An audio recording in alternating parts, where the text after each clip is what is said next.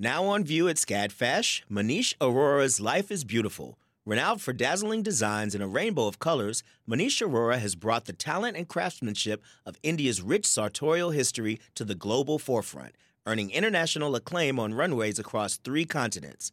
Designing in India since the 1990s, Arora's glittering garments celebrate extravagant expressions of self through varied materials, techniques, and silhouettes in a triumphant union of Western and Eastern aesthetics adapted to today's multicultural society with a touch of humor. Find out more at scadfash.org. Support for WABE comes from 100 Miles, a nonprofit committed to preserving Georgia's 100 mile coast. Protecting this critical coastal ecosystem takes all of us. Watch the stories of the innovators and future leaders who help keep our coast flowing at ourgeorgiacoast.org.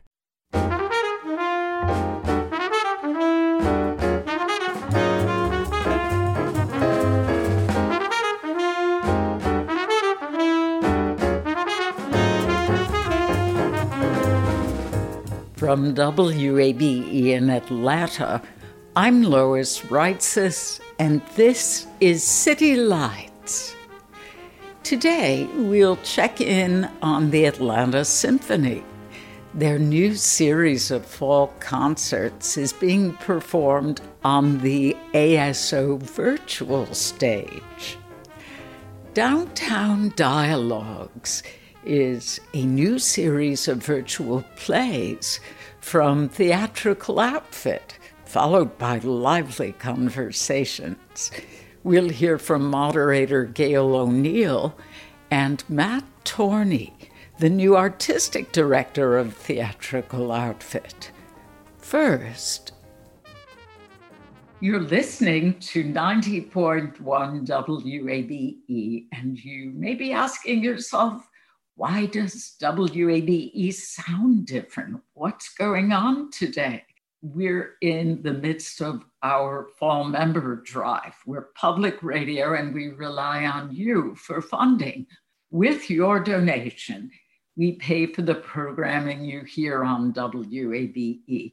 Your support is critical because 84% of our funding comes from this community please do your part and donate at wabe.org or call 678 553 9090.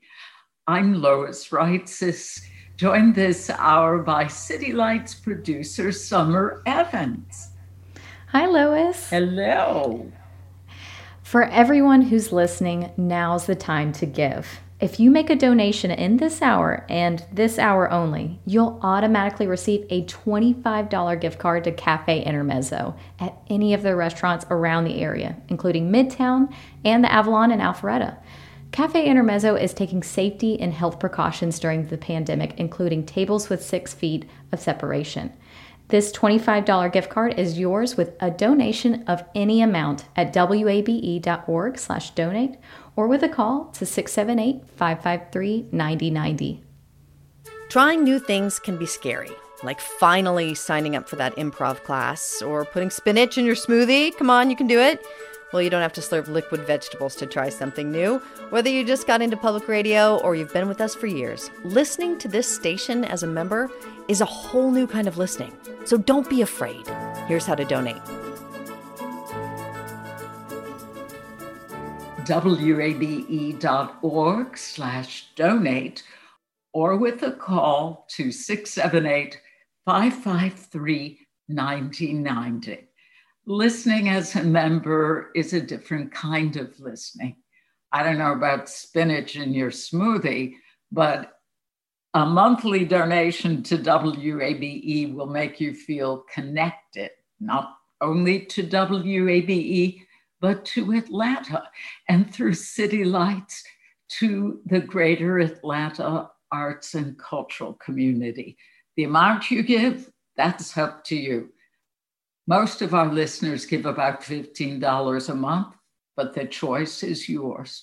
We just ask that you make your gift now because you're listening now how many member drives have come before this one where you've thought, oh, I really should give to WABE? Well, now is that time. Please just do it.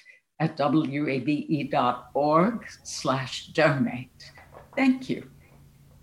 One reason you're listening to WABE is that it fits into your busy lifestyle. That's why we make contributing easy. We know that you want to support WABE, but you don't have the time. Contributing to a monthly sustaining membership will take just a couple minutes and you'll never have to worry about it again. We've made it even easier with our online donation page. Please take a moment now to give to wabe.org/donate or you can call 678-553-9090.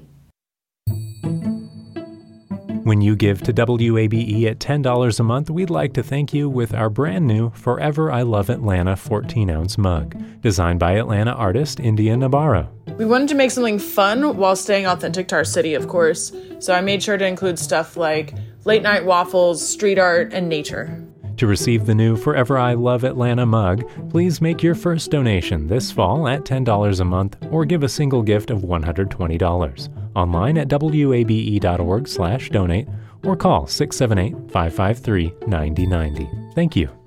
Where would public radio be without mugs? Well, I can't stress this enough. Now is the time to donate to WABE. Please don't wait. You're thinking about it now, so donate now. 84% of our funding comes from the Atlanta community, which means we rely on you. It only takes a couple of minutes to make your donation, and in this hour, your donation gets you a $25 gift card to Cafe Intermezzo go to wabe.org slash donate or call 678 553 9090. Thank you. Reimagine is a word we've heard often in 2020. An active imagination is common among all creative people. So we've seen actors, dancers, comedians, and musicians adapt to virtual performance with ingenuity.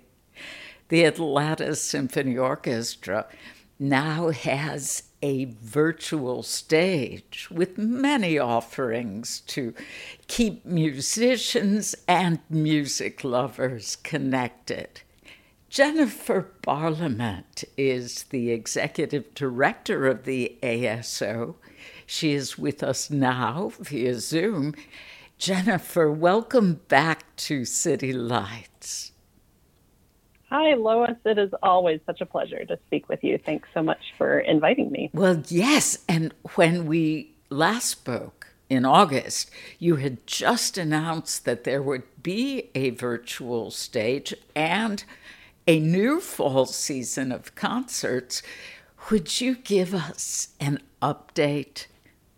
Oh, sure, absolutely. The joke is that uh, every day is a year, or every week is a year, or something. So August seems like a really long time ago now, Lois. Mom, and, years, um, years ago, indeed. jog years for sure. So um, a lot has happened since then, and you know whether you call it reimagining or pivoting as we try some things and then you know learn more and refine and continue working. Uh, we've we've certainly learned a lot in the past few months. And so we have been releasing concerts. Now we've released our first classical series concert on October 1st, and our next one is coming out on October 15th. And we're really excited about the work that the team has done. The the audio quality is fantastic. The video quality is just getting better and better. The you know level of detail that you can see um, and then also the um, the extra bonus content, the interviews with our musicians and the soloists is just getting um, getting better and better. So it's it's really exciting. A lot of great progress. How do people gain access to view and listen? For anyone who had subscribed previously, you should have already received a code for um, accessing all of our virtual stage concerts. And if you would like to purchase access, you can do so through what we call membership program. So they can go to aso.org and sign up. You can either get a three concert membership or a six concert membership. And it's incredibly easy. You just go onto our account manager, set up a password, and click on the link on the night of the concert. And it's as easy as you know watching it in the comfort of your own home. You can even watch it on your tv if you get it all set up. Um, and we have a tech crew that's ready to help. If you have any trouble people can call us and we'll we'll help you make sure it's a great experience. And how long do the concerts stay available for members, they're available for 72 hours after the initial release of the concert. So on October 15th, our second concert comes out, and uh, so people can watch within 72 hours. If they have a membership or if they're a subscriber, they can watch anytime in the two weeks after October 15th. Now, there is no audience in Symphony Hall, but the musicians are back on stage performing in person. What feedback have you heard from the ASO musicians? Well, absolutely, especially after our first couple of sort of trial weeks of having the orchestra back on stage. The musicians are so grateful to have the opportunity to play together again, to play in the hall with that wonderful acoustic. It's much better than what they were experiencing in their home practice rooms and also the opportunity to be together and and and play together. There's a real addictive exciting quality to having um, the ability to make music with other people and i know they all missed it very much. In addition they've really missed our audiences and continue to miss um, having the chance to play live in front of people because that is you know clearly what motivates them is is to provide joy and inspiration to to other people. But they're they're still getting a lot out of it knowing that the music is hitting home just in a little bit of a different way. So yeah tremendous gratitude and just great excitement from our musicians to be able to make music. And have you heard from virtual concert goers already? Yes yeah, we've gotten a lot of really great feedback from our audience members. Uh, we've had a few small outdoor gatherings and feedback from those has been you know equally wonderful that people have really missed it. And then people who've sent emails or texts or other feedback about the um, virtual virtual stage concerts uh, it's been all just incredibly positive. You mentioned the outdoor performances there is a category on the virtual stage for chamber music. Many of the ASO musicians perform in smaller ensembles.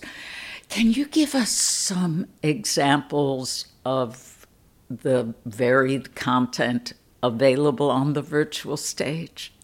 Absolutely. If you go to, um, again, to our website, aso.org, and click on the virtual stage link, you'll see a whole plethora of different options for ways to listen, learn, and engage with the orchestra and with our musicians. So you can either you know, watch virtual stage concerts. We have some older concerts that we had in the archive that we put up there, including some that were recorded a long time ago. We've got a couple of concerts with Robert Shaw, and those are a nice uh, trip down memory lane. We have radio broadcasts from our work with you, Lois, and WABE. Uh, so grateful to have that wonderful archive of performances to put up on the virtual stage so people can listen. And there's also a whole plethora of, as you said, chamber music concerts uh, with our musicians, interviews, get to know musician vignettes,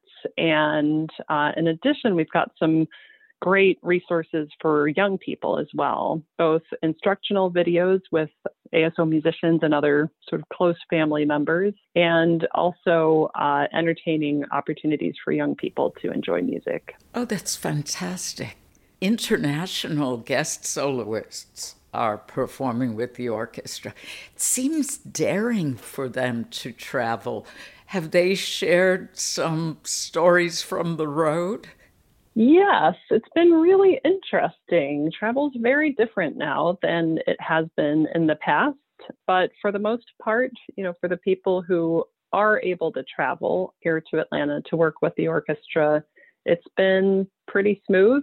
Probably the person who's coming from the farthest distance so far this season is uh, Donald Runnicles, our principal guest conductor, who was just knighted. He's now officially Sir Donald Runnicles. Oh, and I um, cannot wait to call him that. Cannot wait. he will. He'll enjoy that.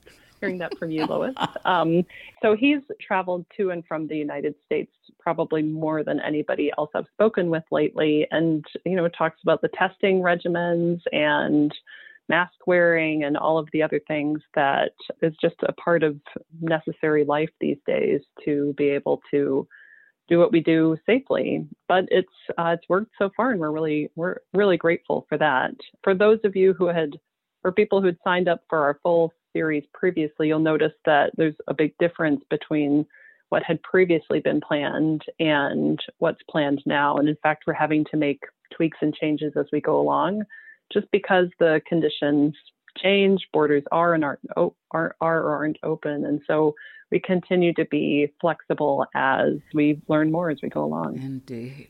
Now, you're calling the virtual stage phase one of the fall season. Correct.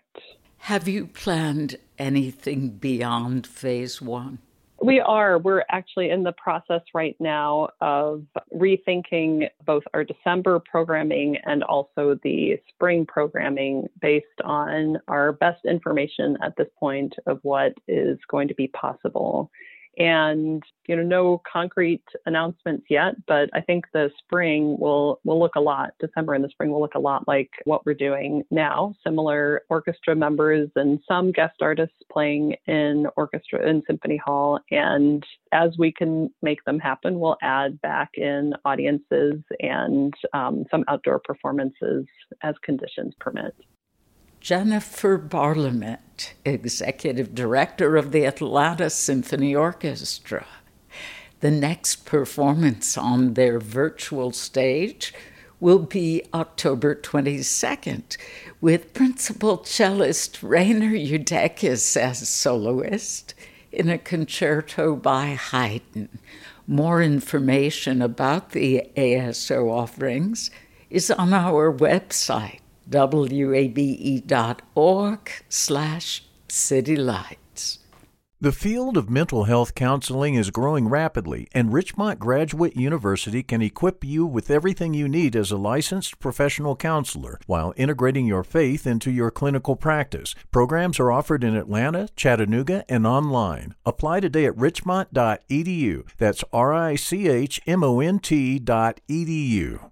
You love free. And at Ameris Bank, so do we. That's why we're proud to offer worry free, hassle free Ameris Bank free checking. Manage your money your way with convenient access to digital, mobile, and telephone banking, all with no monthly service fee or minimum balance requirements. At Ameris Bank, we're with you. For more information or to open an account, visit our local bankers in person or online at amerisbank.com slash free checking. Other fees such as overdraft fees may apply. Ameris Bank, member FDIC, equal housing lender.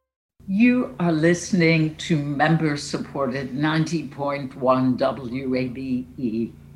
This is our fall membership drive, which really is a celebration of the unique and powerful relationship we have with you. You rely on us for quality information and outstanding arts and cultural coverage. We rely on you because 84% of our funding comes from the Atlanta community. Think of it this way we would not ask for your money if we didn't need it. We use your donation to produce this excellent programming. Please give now at wabe.org or call 678 553 9090. I'm Lois Reitzes, joined this hour by City Lights producer Summer Evans. Hi, Lois. And we have a special incentive for you this hour and this hour only. A donation in any amount during City Lights today gets you a $25 gift card to Cafe Intermezzo at any of their restaurants around the area, including Dunwoody and Hartsfield Jackson Airport. That $25 gift card to Cafe Intermezzo is yours with a gift of any amount of your choosing at wabe.org slash donate or with a call to 678-553-9090. Hey, it's Nick Fountain from NPR's Planet Money. We hit the streets of New York to get some fundraising tips from folks who know a lot about raising money. Those canvassers who bug you on the street. Oh, this Planet Money, bro? What is your name? Connor. Great. Since you're a Planet Money fan, what are the top tips on fundraising? Top tips? You're not you're not here to convince anybody of anything, persuade anybody anything. You're here to remind them that they're a good person and give them a chance to prove it. Bwah, bwah, bwah. Funk Flex, Hot 97. This is Hot 97, right? I know you don't need to hear this, but you, dear public radio listener, are a good person. And you can prove it right now by giving to this NPR station. Here's how. We're here to remind you that you are a good person. So please make your first ever donation to 90.1 online at wabe.org slash donate. The amount? That's the best part. It's your decision. How about $15 a month, which is our average listener donation? Or if you're in a position to give more, please consider becoming a Cornerstone member at $100 a month you'll get special access to certain events and offer to special events and offerings at the cornerstone level. Whatever amount is right for you, please donate right now by calling 678 553 9090 or online at wabe.org slash donate. Sometimes you owe somebody a phone call and you keep putting it off until you're just too embarrassed to pick up the phone. It's happened to all of us, don't worry. If you're not a member yet, don't worry about that either, because calling WABE is not one of those awkward phone calls. Or even if you can't remember the last time you contributed money, no problem. Just give us a call now. You'll be caught up in minutes. Support from our listeners is the largest share of funding from WABE. It's actually 84% of our funding. You make WABE possible, so please give us generously as you can by calling 678 553 9090 or you can contribute online at wabe.org slash donate. And thank you if you've already given. With a new sustaining gift of $10 a month, we'd like to send you a thank you gift. It's the WABE Dry Fit Baseball Cap. This adjustable hat is frost gray and features the WABE logo embroidered on the front with our slogan, where ATL meets NPR on the back. The WABE baseball cap is yours with a monthly gift of $10 or with a single gift of $120. Please make your first ever donation this fall at WABE.org or call 678 553 9090. Thank you. The best part of donating right now? Well, you'll feel good that you support WABE's excellent programming, that you fund shows such as City Lights. And in this hour only, your donation gets you a $25 gift card to Cafe Intermezzo. Please donate at wabe.org. It only takes a few minutes, and thanks very much. Theatrical Outfit strives to start the conversations that matter with the works they present on stage. Their current series is on the visual stage. It's called Downtown Dialogues. Matt Torney is the artistic director of Theatrical Outfit. He joins us now with Atlanta writer and arts ATL journalist Gail O'Neill. Welcome to City Lights. Hello. Thank you, Lois. Thank you for having us. Yes, and Matt, first, congratulations on being at the helm of Theatrical Outfit, following the many achievements of Tom Key. This is our first City Lights conversation. Yes, yes, and it's it's wonderful to be here and uh, to start to try and fill the enormous shoes left behind. Would you tell us about the format of the downtown dialogues? Yeah, well, like um, many theaters around the country, when when you're not able to perform live theater, you need to really look at how you can move things online. Um, and and we were thinking very, very, very specifically about our mission to start the conversations that matter. Um, and uh, we all got together as a staff and uh, we just started going around the room saying, what matters now in 2020? Um, what, what stories do we need to be exploring? What, what do we need to be kind of sharing with our audiences? And we came up with a number of themes and a number of ideas for plays that we thought spoke directly to the present moment.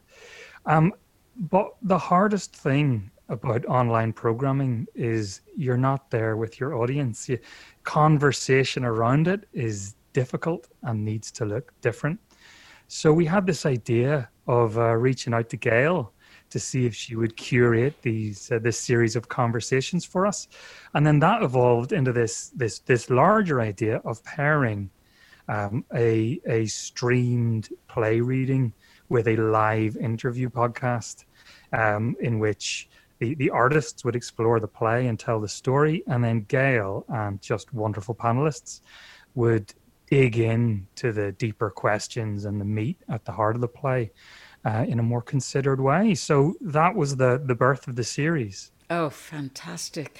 Gail, having the pleasure of knowing you and your work for several years now, I vividly recall your once explaining that you are not a critic, but rather like to think of yourself as, quote, a conversation starter. So, how ideally suited you are for this role in downtown dialogues with theatrical outfit. Lois, I'm so flattered that you would remember me saying that. That sounds exactly like me. And as I said to Matt and to Susan Booth, who participated in our very first uh, downtown dialogue, my secret fantasy has always been to be a casting director, and this is the closest I have ever come. You know that parlor game where you're asked if you could have dinner with four people, living or dead, who would they be? I am I'm as close to that as I can. I can't choose any dead people for this, but to be able to to read a script and determine who would be the four perfect people to break down this play, to break down the psychology, to talk about human emotion, human motivation, um, and just to have fun, not only you know on an intellectual level, but on a spiritual. And then I, I've also said on your show, I'm very nosy, digging into human psyche. Who would those four people be? And that's what I get to do. It's been a dream assignment. The next reading will be of Jonathan Spector's play Eureka. Hmm, the central subject of the play is strikingly relevant now. Mandatory vaccinations for children. Would you briefly describe the plot? Sure. So uh, Eureka Day, um, it, it, premiered in in the Bay Area and has had productions around the country, but hadn't yet made it to Atlanta. So um, this seemed in terms of the, the, the content of the play and this question of, of, of vaccination, it seemed like a good time to, to to explore that. Um, so uh, the first thing to, to, to, say about the play is that it is a satire. It is very, very, very funny.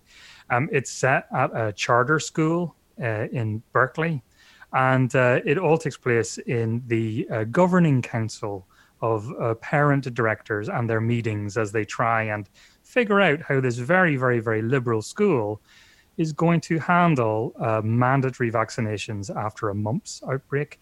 Um, and it turns out that nobody agrees on what's true and what's not true, what's science and what isn't science. And um, one of the things particularly interesting is that these are very liberal people who are having these disagreements and are falling over themselves to disagree well. So uh, we're describing it as a, an achingly hilarious comedy of manners. Oh my goodness!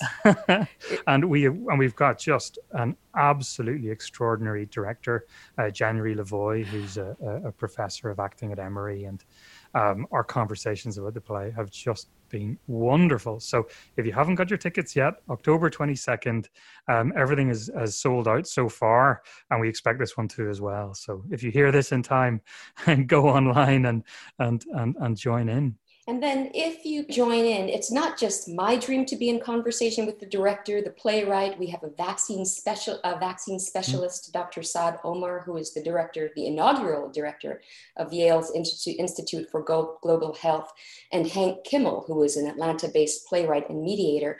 But we want our audience listening in to participate. So you send us your comments put in your questions you know get involved. We want this to be a, a, dialogue across all across all media not just me with four people but all of atlanta all of the listening audience to get involved. Mm. i'm still back on january lavoy having seen her in native guard as natasha trethewey i was just blown away by her artistry. Yes i mean uh, she's also going to be uh, co-directing and performing in our production of Fires in the Mirror uh, later this season. Um, so she's been she's been one of the the most sort of significant artistic relationships I've formed since since moving to Atlanta, and it's just one of those kismet things. Um, we were we were connected by a mutual friend and it just felt so right. And we've had wonderful conversations, uh, obviously about the projects, but also about um, about the theatre and about some of these conversations that we're having about uh, racial equity and diversity. And um, so she's just been an extraordinary colleague as well as being an, excellent artist. And uh, I think she has the perfect sensibility for this reading the, the smart, the funny, the sharp. Um, um, I'm excited for it. Gail, I'm still intrigued by this um, secret desire of yours to be a casting director.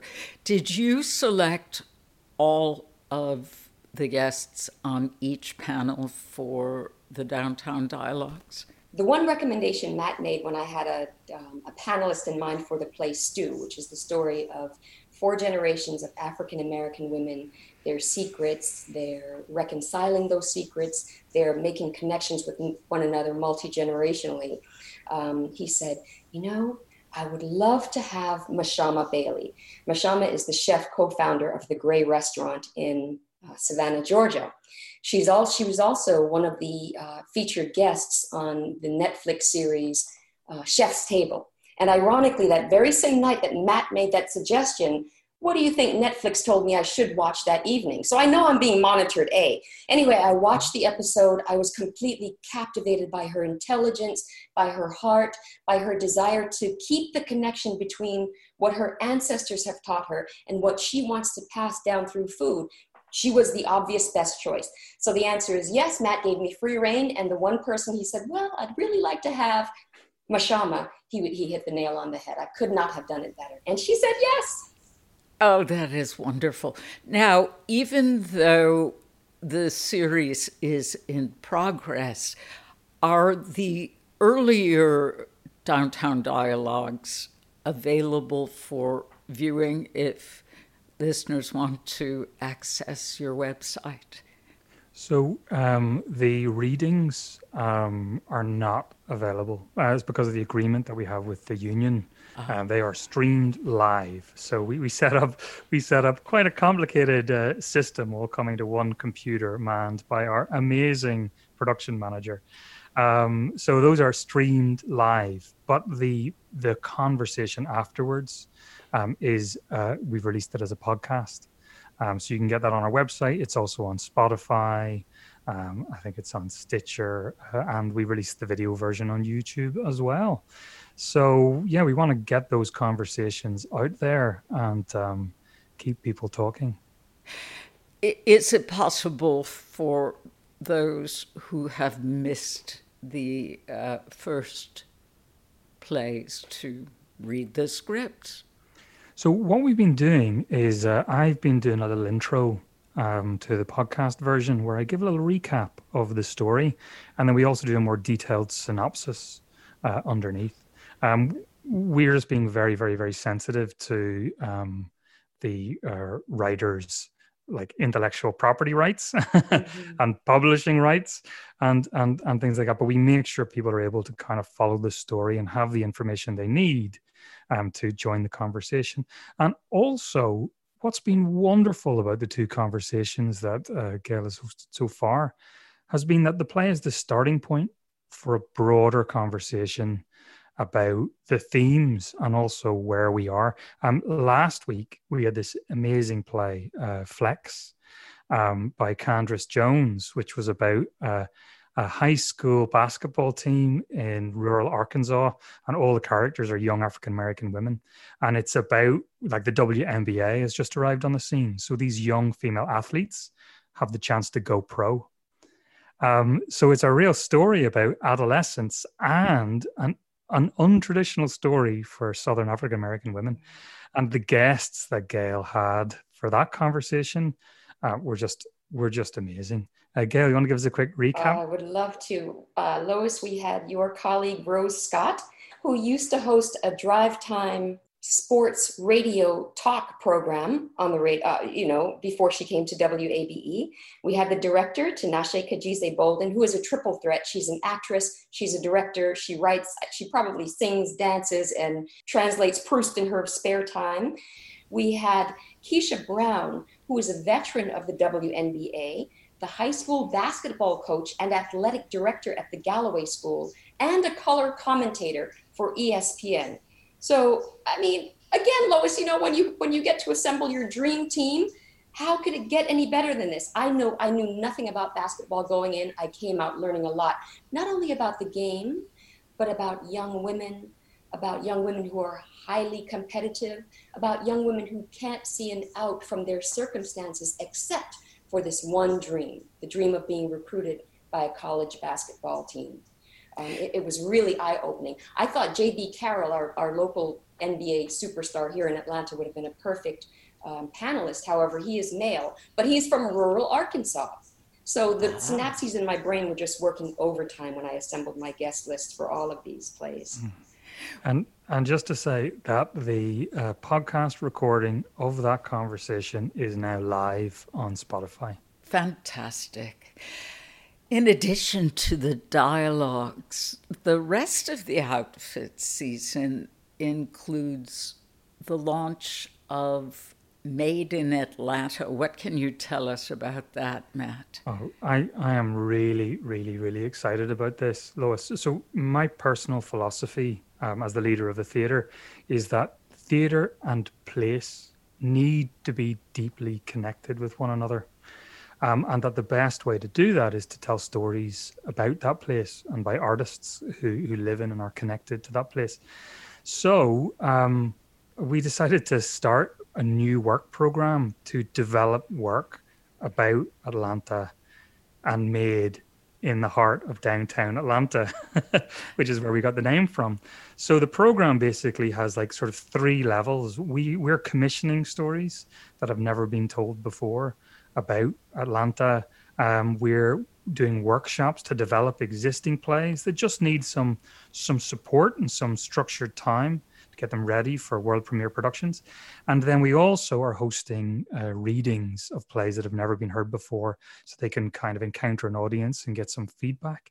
So our dream is that we'll be able to nurture plays from birth to main stage production, and that these plays and stories will will just help us engage more deeply with the Atlanta community.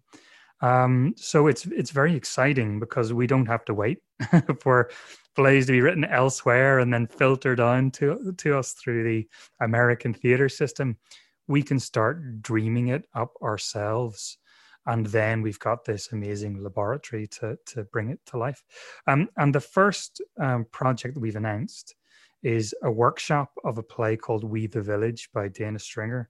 Um, that is is a play that we had as part of our unexpected play festival earlier in the year and it's about an unexpected friendship between a young man and a drag queen and it looks at this idea of family um, and what happens if if you get to choose your own family or or the types of the type of community that we build as we go through life um, and uh, how unexpected that that can be. So we are developing that play later in October, and uh, we've got high hopes. So that will be popping up as a world premiere production in one of our future seasons. Lois, may I add something here? Matt very humbly started by saying he hopes he could fill the enormous shoes of Tom Key. But in fact, I see them both as spirit animals, and I think Tom recognizes this too. Four years ago, I interviewed um, I interviewed Tom for Arts ATL. He was part of our Legacy series. And he said to me that Atlanta is the kind of city where you grow the prize winning tomatoes for the state fair. And New York is the kind of place where you premiere those works when they are finished.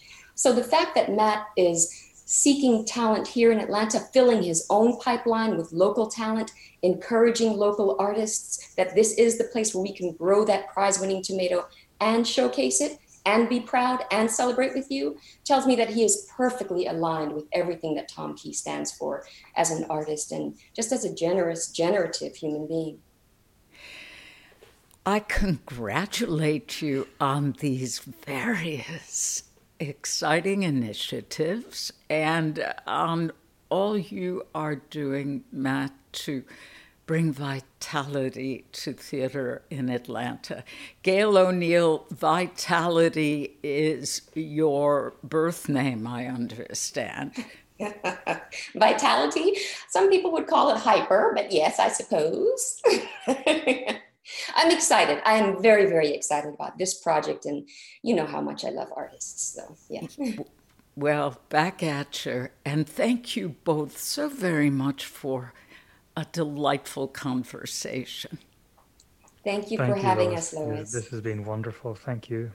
Matt Torney is the new artistic director of Theatrical Outfit. Gail O'Neill is an Atlanta arts journalist, writer, and panel host. The next event in the Downtown Dialogue series will be tomorrow. More information will appear on our website at wabe.org slash citylights. We're taking a quick break to ask for your financial support at wabe.org slash donate. We have member drives a few times a year because it makes our fundraising more efficient. It's more respectful of your time and, and allows us to get back to regular programming faster. Plus, it's a great way to hear feedback from listeners like you. That's why we need your donation right now if you haven't yet given. Please donate at wabe.org slash donate and let us know how we're doing as you complete your form. It only takes a few minutes. That's wabe.org slash donate or call 678 553 9090. I'm Lois Reitzes, joined this hour by City Lights producer Summer Evans with a special offer from a special place that debuted the same time, that is in November of 1979, when I did at WABE. Well, two Atlanta staples. This is perfect for this hour. Hi, Lois. We have a great offer, just like you mentioned, for our listeners right now, and it's only available during this hour. If you make a donation in the final remaining moments of City Lights today, you'll get a $25 gift card to Cafe Intermezzo for use at any of their restaurants around the area, including Midtown, Dunwoody, or the Avalon and Alpharetta. Cafe Intermezzo is taking safety and health precautions seriously during the pandemic, including tables with six feet of separation. This $25 gift card is yours with a donation of your choosing. You just got to go to wabe.org slash donate or by calling 678-553-9090. I'm Jen White, the host of 1A. A few months ago, I left a city I love and moved to D.C. But even in this new place, in such a strange time, I feel somewhat at home because whenever I listen to my NPR station, I feel connected if this NPR station makes you feel at home too, become a new member now. Here's how. Visit wabe.org slash donate or call 678 553 9090. You hear Jen White every morning on 1A. She's a very engaging host. We hope WABE helps you feel connected to the community. Becoming a monthly sustaining member of WABE is an investment that helps ensure that connection. Most WABE listeners give about $15 a month you know what you can afford right now. Please give accordingly at wabe.org slash donate and thank you. You've been listening for some time now, and you've heard our fundraisers and thought, yeah, I really should donate to WABE. Well, now is the time to do it. Consider becoming a sustaining member now at $15 a month. It just takes a couple minutes to contribute at wabe.org or by calling 678 553 9090. When you support WABE with a monthly sustaining gift of $10 a month, we'll say thank you with two pairs of WABE socks. Choose from two designs the red, black, and white microphone socks or I Love WABE socks. Keep your feet warm while standing in support of WABE. Please make your first ever donation this fall at $10 a month or with a single gift of $120 at wabe.org/donate or call 678-553-9090. Thank you. Ah, WABE sucks. We'd like to thank everyone who's helped make this hour such a success. We cannot do it without your financial support. Now, we need to hear from you who have not yet donated. It only takes a few minutes. Please do it right now, and you'll get a $25 gift card to Cafe Intermezzo if you donate in the next few minutes. The offer disappears after that. So please go to wabe.org slash donate right now. wabe.org slash donate. You can also Call 678 553 1990. Thank you very much. The Atlanta based poet and Emory University professor Jericho Brown won the 2020 Pulitzer Prize for his collection of poems, The Tradition. Brown's work explores themes of blackness, trauma, violence, queerness, and memory. When we last spoke, I asked Jericho Brown about his chosen name. I grew up Nelson Demery III, and uh, you know it's it's it's hard enough to be a junior in this world. Can you imagine being a third? Well, it sounds so regal. Yeah, yeah, yeah. I, there were a lot of um, expectations I think set upon me um, with that name that came from the outside world, uh, and I always felt like I was sharing a name with two other people. And so when my my poems started coming out in print, I wanted a name for those poems that was only for those poems. And Jericho uh, connotes such strength. Good, I like that. I like a little bit of strength in my life, so I'm glad. Would you talk about the multi-layered meaning of fatherhood in your poetry?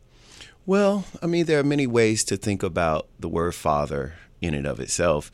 Um, of course, when you say father, you're thinking about your dad, right?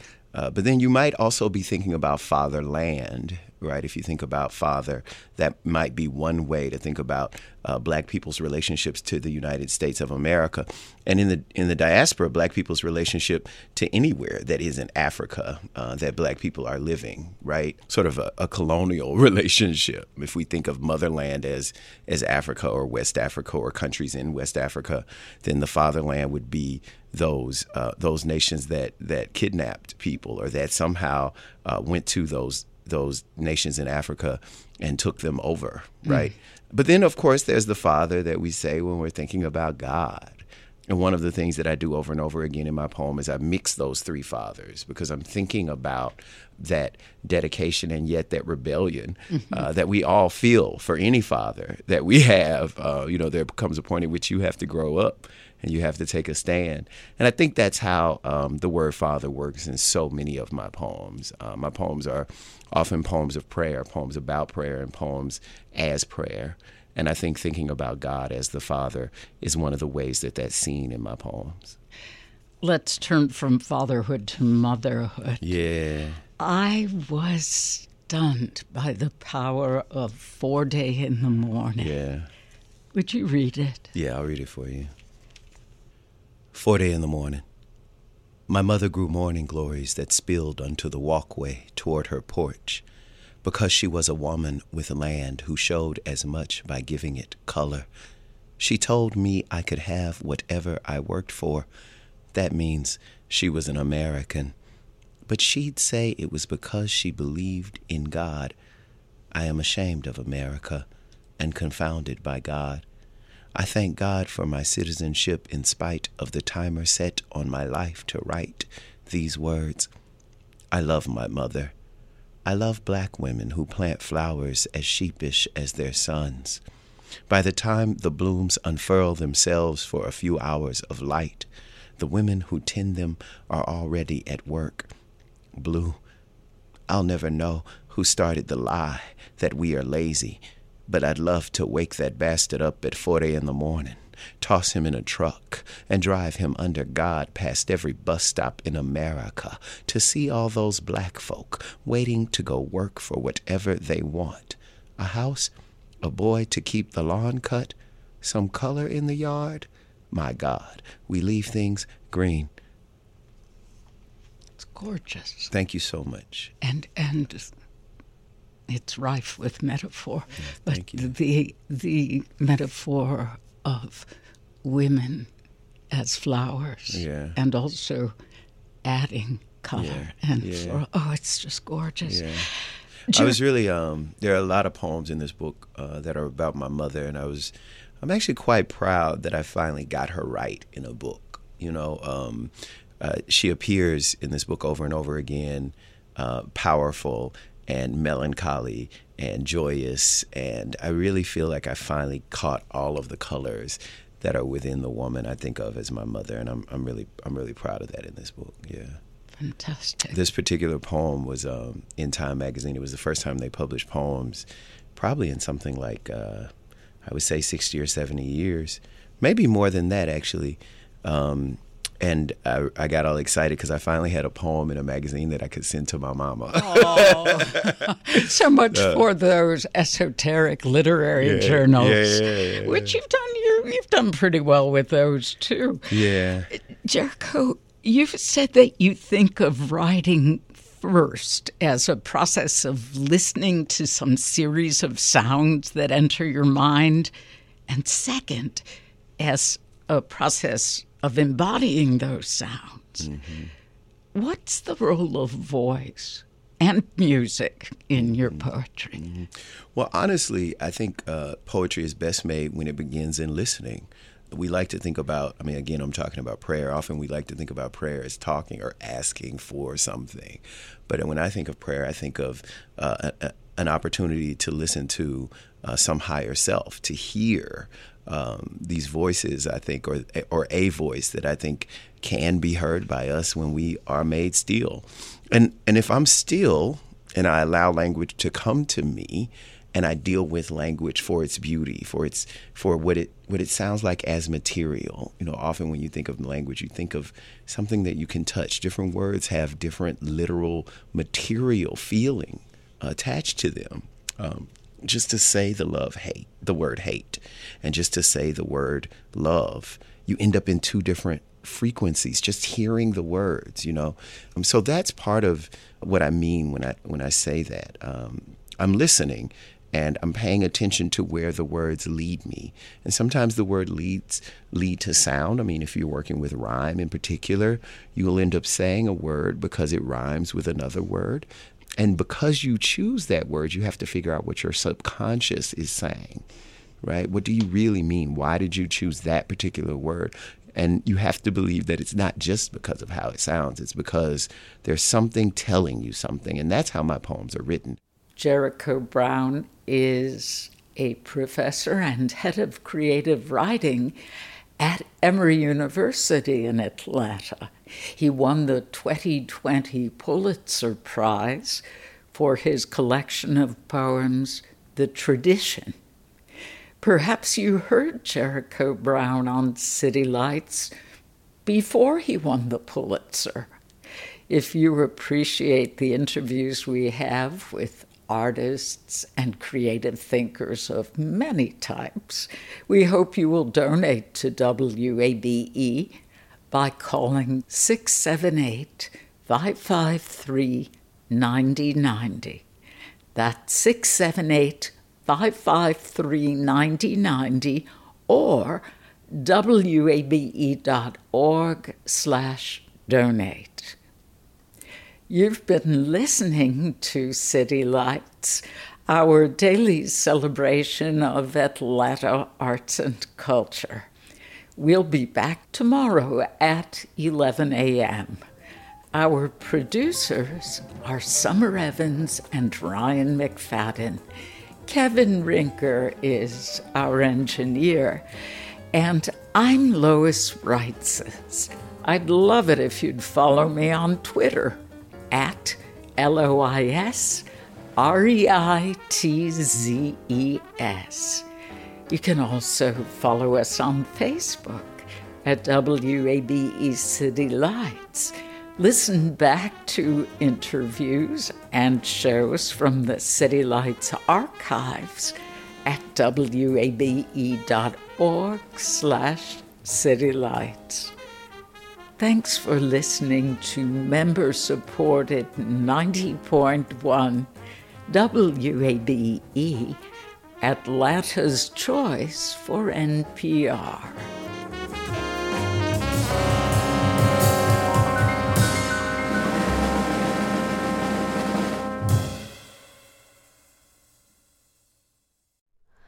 Hi, it's Terry Gross, the host of Fresh Air. We bring you in depth, long form interviews with actors, directors, musicians, authors, journalists, and more. Listen to our Peabody Award winning Fresh Air podcast from WHYY and NPR. Have you donated to WABE yet? I know you've heard us talking about why it's important, but it doesn't have to be this big decision. You can give at whatever amount fits your budget. It can be a spur of the moment thing you already get so much out of public radio, so just go for it. Visit wabe.org/donate and become a member right now. And thank you.